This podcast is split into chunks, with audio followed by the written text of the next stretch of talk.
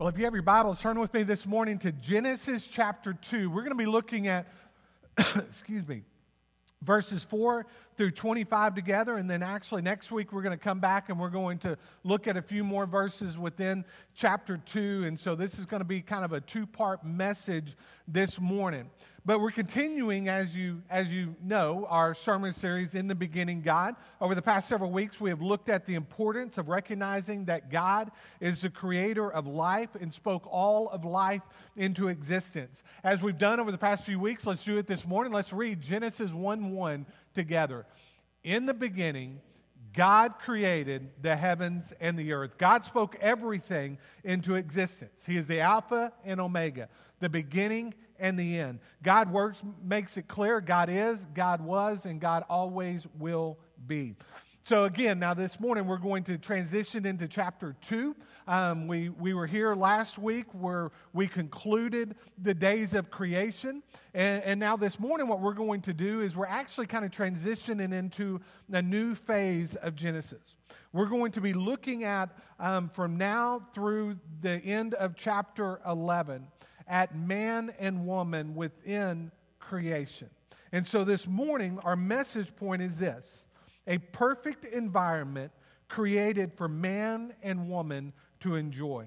Remember, God created everything for His pleasure, His praise, and His people.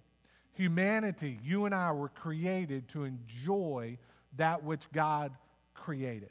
So, notice our first point this morning we're going to look at God's sanctuary, the Garden of Eden. So read with me, beginning in verse 4. We'll read through verse 15 um, for our first section of Scripture this morning. These are the generations of the heavens and the earth when they were created. In the day that the Lord God made the earth and the heavens, when no bush of the field was yet in the land, and no small plant of the field had yet sprung up, for the Lord God had not caused it to rain on the land. And there was no man to work the ground, and a mist was going up from the land and was watering the whole face of the ground. Then the Lord God formed the man of dust from the ground and breathed into his nostrils the breath of life. And the man became a living creature. And the Lord God planted a garden in Eden in the east, and there he put the man who had been formed. And out of the ground the Lord God made to spring up every tree that is pleasant to the sight and good for food. The tree of life was in the midst of the garden, and the tree of the knowledge of good and evil. A river, river flowed out of Eden to water the garden, and there it divided and became four rivers. The name of the first is the Pishon. It is the one that flowed around the whole land of Havilah, where there is gold, and the gold of the land is good. Bdellium and onyx stones are there. The name of the second river is the Gihon. It is one that flowed around the whole land of Cush. And the name of the third river is the Tigris, which flows east of Assyria. And the fourth river is the Euphrates. The Lord God took the man and put him in the Garden of Eden to work and to keep it. So, beginning in verse 4, we read of um, th- we read this These are the generations of the heavens and the earth. Some of your translations may say this is the history of the heavens and the earth. Other translations may say this is the account of the heavens and the earth. These verses give us a, another picture of God's creation. In Genesis chapter 1, what we kind of get, I guess you would say, is we get the 20,000 foot view of creation. In chapter 2, the Lord hones in on his creation and gives us a little bit more detail into day three of creation as well as day six of creation. What we know about the Garden of Eden is it was a perfect environment. Within that garden, you had, um, it, it was a perfect environment that was created for man and woman. We also see in verse 4 that Moses introduces us to the proper name of God. Up until this point in Genesis, the name that we have studied has been Elohim, which means not just one, but God is more than one. Before time began, there was God the Father, God the Son, and God the Spirit. Each existed together and each created together. John 1 confirms this. In the beginning was the Word, and the Word was with God, and the Word was God. The Word is Jesus. Jesus was with God in the beginning, and Jesus created everything with God um, in the beginning. Now, in verse 4, Moses reveals to us another name for God the Bible tells us, in the day that the Lord God made the earth and the heaven. I would assume that most of your translations, like mine, being the English Standard Version, has the word Lord capitalized. That is significant because, again, this is God's proper name. In Hebrew, Lord means Yahweh, the great I am. John Piper shared every time we hear the word Yahweh, or every time you see Lord capitalized in the English Bible, you should think that this is a proper name for God, like John or Peter or Tom or Mark. And built out of this name is the great I am. And if you think back to Moses, um, when he's um, out in the wilderness tending to his father in law's um, sheep, um, out of the burning bush, the Lord spoke to Moses. What was the name that the Lord revealed to Moses? God said that he is Yahweh, he is the great I am. And, and so Moses tells us of this in Genesis 2 4 that the great I am, our holy God, created the heavens and the earth. Next, we are told that God created and sustained vegetation. Again, a little bit of this is a review of what we looked at a couple weeks ago, but I want us to look at greater detail, um, is what we're given here. We see here in verses 5 and 6 again, when no bush of the field was yet in the land, and no small plant in the field had yet sprung up. For the Lord God had not caused it to rain on the land, and there was no man to work the ground. And a mist was going up from the land and was watering the whole face of the ground. So on day three of creation, God created vegetation, didn't He? He did not create all of the vegetation as we know it today. He created certain mature plants and trees that were ready for Adam and Eve to enjoy on the sixth day of creation. The environment was perfect, um, enabling plants to grow. Um, but however, we are also told that there would be other vegetation that would come later on um, there would be work for man to do. He was going to plant seed and he was going to harvest that which he planted. Yesterday, Tom told me, or he didn't tell me yesterday, he told me this morning, he said, he said hey, um, man, we, we, we tilled up the ground and we're getting ready to plant a garden. And so, what Tom is doing is he's doing what God created him to do from the beginning of time to work, to work the land. And so, in a few months from now, Tom's going to bring bushels of, of, of food for all of us to enjoy together. So we're looking forward to that, Tom. Don't, um, hopefully, you're going to plant things that we like to eat. All right? We'll talk afterwards and we'll, we'll nail that down a little bit. Um, next, in verse 7, we read of the creation of man.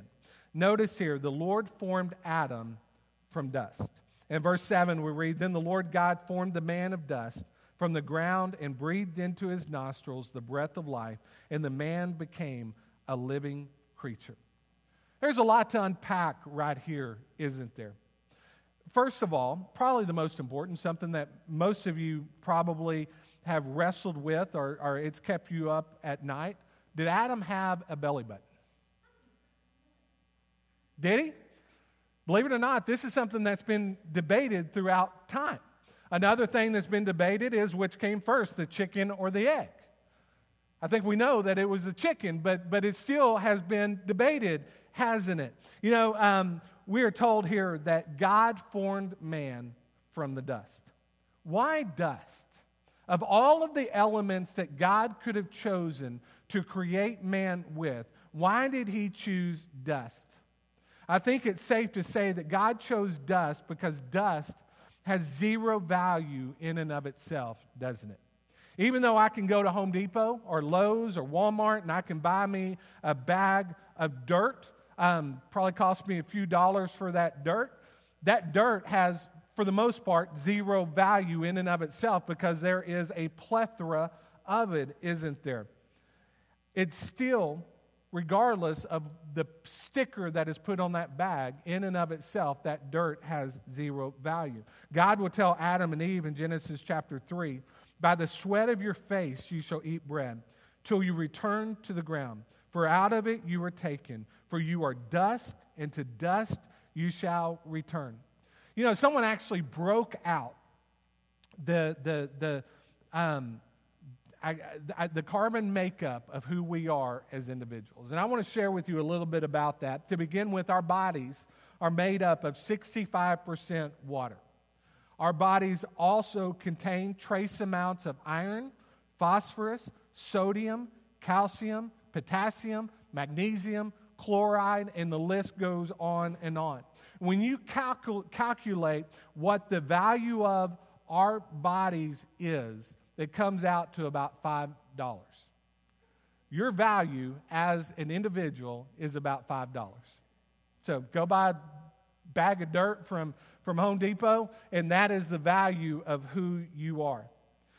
Know this that is the physical worth of our, our bodies dust and water and a few elements. You may have heard the story of the little boy who ran into his mom's room and exclaimed, Mom, is it true that we are made from the dust and that after we die, we will go back to the dust? And the mom said, Yes, it is. He said, Well, Mom, I looked under my bed this morning and there's either someone coming or there's someone going. I guess it was time for that little boy to clean his room.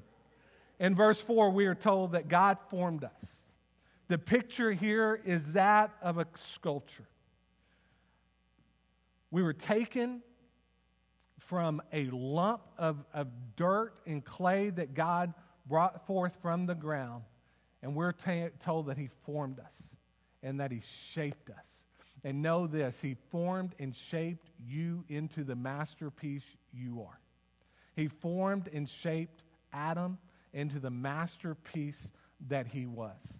God took that dust of the ground, and with great care, he designed a perfect man. Steven Cole shared think about the remarkable complexity of the human body. Physically, we are the result of two sets of 23 chromosomes which unite at conception. A single human chromosome contains 20 billion bits of information, which corresponds to about 500 million words or 2 million pages. A person develops miraculously inside the mother's womb, emerging nine months later with more than 200 bones, each shaped with exquisite skill to perform its function. The bones are attached to 500 muscles, some large, some small, some obeying human will, others acting apart from human awareness. Our brains have over 10 billion nerve cells connected to the body by a complex nervous system. Our skin has more than 2 million sweat glands, about 3,000 per square inch, to automatically regulate the body temperature. In addition, there is the circulatory, the pulmonary, the digestive, and immune systems. We have eyes and ears, a sense of smell, taste, and touch. And our complex emotional makeup which allows us to feel joy and sadness, delight and disgust, love and hate. What did the psalmist say of us? In Psalm 139, 13 through 14, we read, For you formed my inward parts. You knitted me together in my mother's womb. I praise you, for I am fearfully and wonderfully made. Wonderful are your works. My soul knows it very well. You are wonderfully and fearfully made by the God of the universe.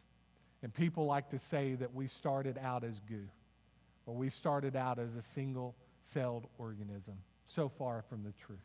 Every single one of us were created by our loving, holy God. But for Adam, at the moment of his creation, he would lie motionless on the ground. Perfect physical specimen laid on that ground. But that body was lifeless until when? Till God breathed into his nostrils and gave him the breath of life. Adam would get his body from the earth, but he would get his life from God. My friends, you've, your value does not lie in your body or even in the things you do with your body. Your value comes from the life that God has given you. Apart from the breath that God gives each and every one of us, you and I would not survive a nanosecond. You and I love to boast about what we have done and what we have accomplished. But in the end, what is our life? What does James tell us about our life? James says in 4 James 4:14, "Yet you do not know what tomorrow will bring. What is your life? For you are a mist that appears for a little time and then vanishes." You and I are here today, but we very well could be gone tomorrow, right? In who we are in Christ, that is what is most important. It's not in who we are physically, but it is in who we are spiritually. The Bible says in John 14, 6, Jesus said, I'm the way, the truth, and the life. No one comes unto the Father except through me. There's only one way that you and I can gain access to God the Father, that is through God the Son. That occurs at the moment of our salvation. That occurs at the moment when we repent of our sins and cry out with our mouth and acknowledge that Jesus indeed is Lord and Savior of our lives. Question this morning for all of us in this room is Do you know Jesus Christ? If you were to die today, do you know for certain where you would spend eternity? If you do not, then at the end of this service, we're going to have an in time of invitation. I would love to share with you more about how you can enter into an eternal relationship with God the Father. Next, we read about this sanctuary. In the sanctuary, there were two trees. We know that those trees, um, one was the tree of life, and one was the tree of knowledge of good and evil. And we'll look at in a moment, one was permissible to eat, and the other was not. And in the garden, there were also four rivers. Now, I know that there's a typo in the bulletin. That's my fault. It says three, but it should say four rivers. There were four rivers in the garden. When God, what God created was a place of perfection, didn't He? Everything needed to sustain life was in the garden. It was a perfect place. It was a perfect environment. It contained per, a perfect ecosystem which enabled for the sustainability of life. There was plenty of food, there was plenty of water, there was plenty of everything that Adam and Eve would need to live for all of eternity within the Garden of Eden. It was a perfect place. And within this place, man was given free reign, weren't they? But there was some instruction that came with with, um, with, with, with creation, right? God gave some instruction to Adam. So we see that in point number two God's instruction given to Adam. Notice verses 15 through 17 again. Then the Lord God took the man and put him in the Garden of Eden to work and keep it. And the Lord God commanded the man, saying, You may surely eat of every tree of the garden, but of the tree of the knowledge of good and evil you shall not eat. For in the day that you eat of it, you shall surely die. First of all, know this God did not create us to be lazy, did He? He created us to work. Man was given instruction to work the land. There he would um, plant seeds and he would harvest that which he planted. You and I were not created to remain idle, we were created to work. Now, in the garden, in the early days of creation, that work was probably very enjoyable for Adam and Eve. But that work would turn into labor once sin came into the world, right?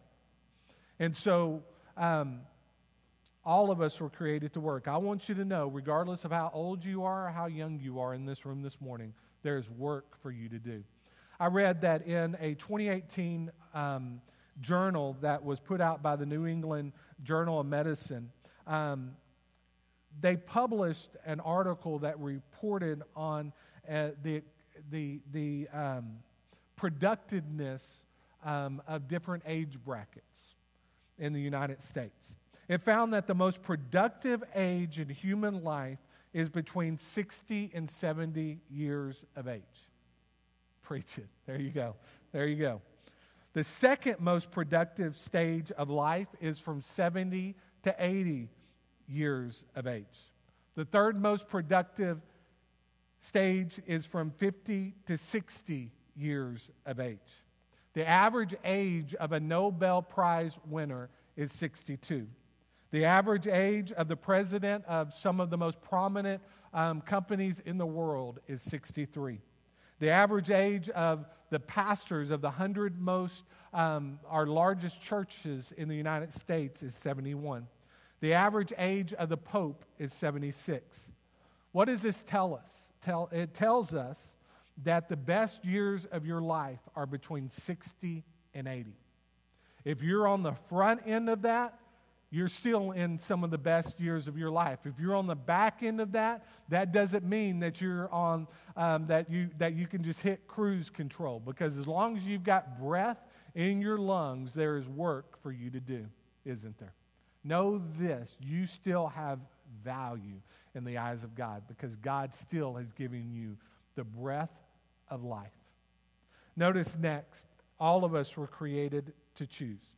In verses 16 and 17, we read, And the Lord God commanded the man, saying, You may surely eat of every tree of the garden, but of the tree of the knowledge of good and evil you shall not eat. For in the day that you eat of it, you shall surely die. God did not create a bunch of robots, did He? God created you and I with the freedom to choose. From the very beginning of time, we were given the ability to choose good from evil right from wrong. Before woman was ever created, God gave explicit instructions to Adam. And those instructions involved the two trees in the garden. That one was permissible to eat from, and the other was not permissible. We know that in the end, Adam and Eve chose poorly, didn't they? They listened to that whisper in their ear they were told that they could become like God if they would eat of the forbidden tree. They ate, and Genesis 3 happened, right? We'll get there in a couple of weeks. But before a bad choice was made, a wedding occurred. Notice our final point this morning is this a marriage made in paradise. In verses 18 through 25, we read Then the Lord God said, It is not good that man should be alone. I will make him a helper fit for him. Now, out of the ground, the Lord God had formed every beast of the field and every bird of the heavens and brought them to the man to see what he would call them. And whatever the man called every living creature, that was its name. The man gave names to all the livestock and to the birds of the heavens and to every beast of the field. But for Adam there was not found a helper fit for him. So the Lord God caused a deep sleep to fall upon the man. And while he slept, took one of his ribs and closed up its place with flesh. Then the rib that the Lord God had taken from the man, he made into a woman and brought her to the man. Then the man said, This is at last is bone of my bones and flesh of my flesh. She shall be called woman because she was taken out of man. Therefore, a man shall leave his father and his mother and hold fast to his wife, and they shall become one flesh. And the man and his wife were both naked and were not ashamed. Let me ask you a question this morning. Do you believe it is possible for there to be a perfect marriage? How many in, of you in this room have a perfect marriage or were part of a perfect marriage? Raise your hand. Tom, good. Tom, I'm proud of you back there. Terry, your wife's not here, so you didn't have to raise your hand. Okay? Here's the reality there is no perfect marriage, isn't there? Because when you've got two, I'm sorry to disappoint you, Tom, when you've got two sinners that, that, that commit to become one, that means you've got two personalities, and, and there's going to be some, some, some trouble and turbulent waters along the way. There has never been a perfect marriage. There was one marriage that in its infancy was absolutely perfect, Believe it or not, ladies, there was a man who once lived who never left his clothes in the middle of the floor. There was a man who once lived that never failed to take out the trash. There was a man who once lived that listened to every word his wife spoke to him. There was a man who once lived that did not snore. There was a man who once lived that never forgot a birthday or anniversary. And there was once a man who lived that never failed to put the toilet seat down. It's hard to believe, but there was a man.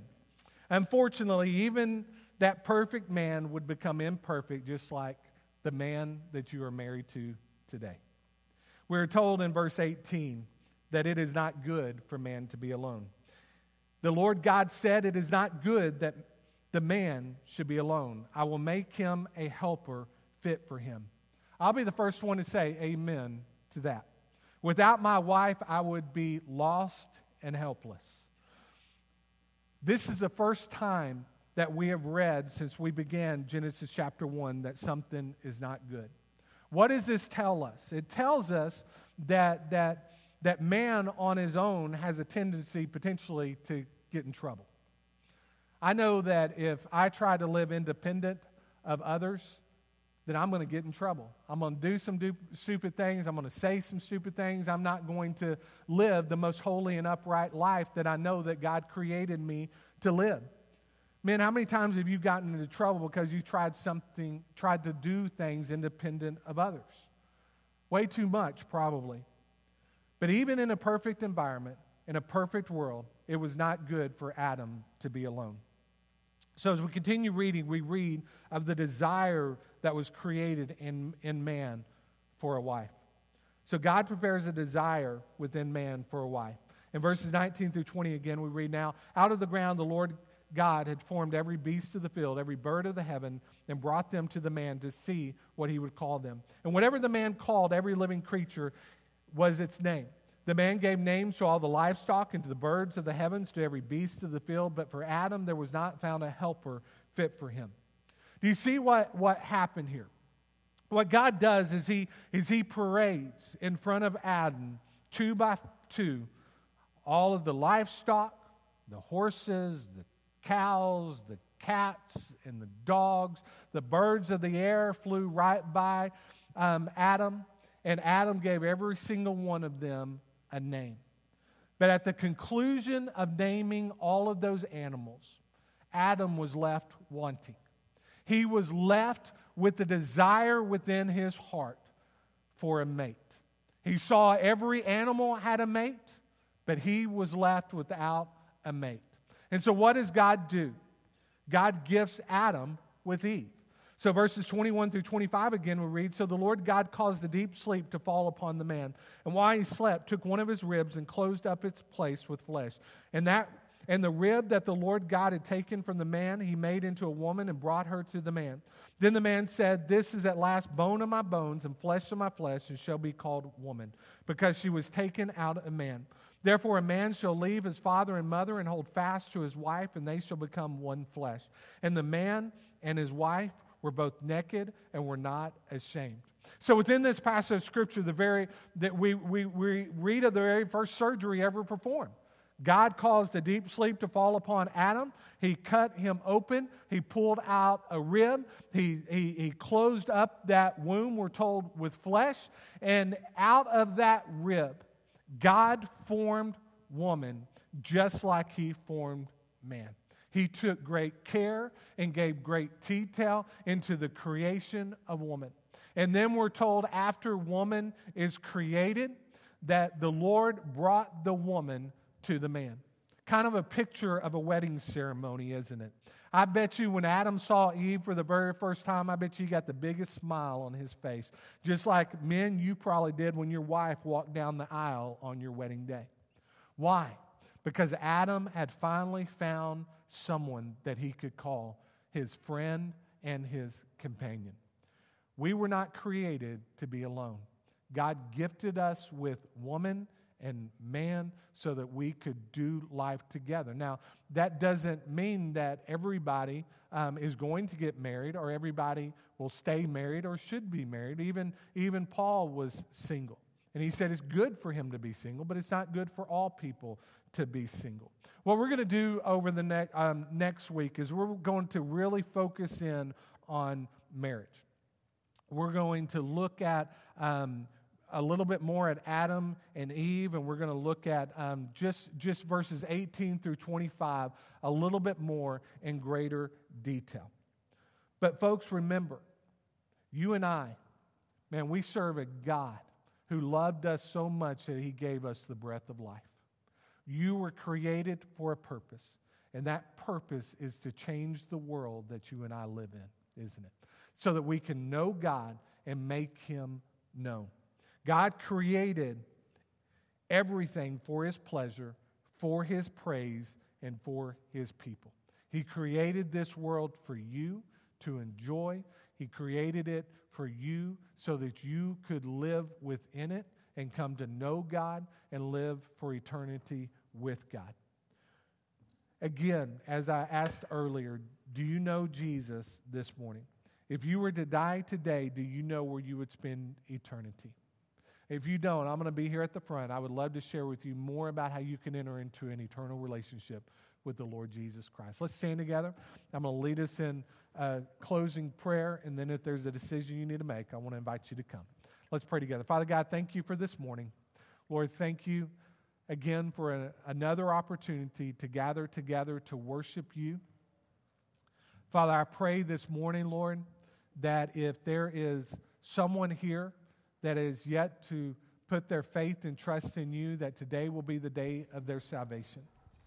Father, I pray that if there is someone here in this room this morning that questions how valuable they are, they will recognize that their value is so great that you came to this earth to die for them. You came to provide a way for all of us in this room and every person outside the doors of this church to enter into an eternal relationship with you through faith.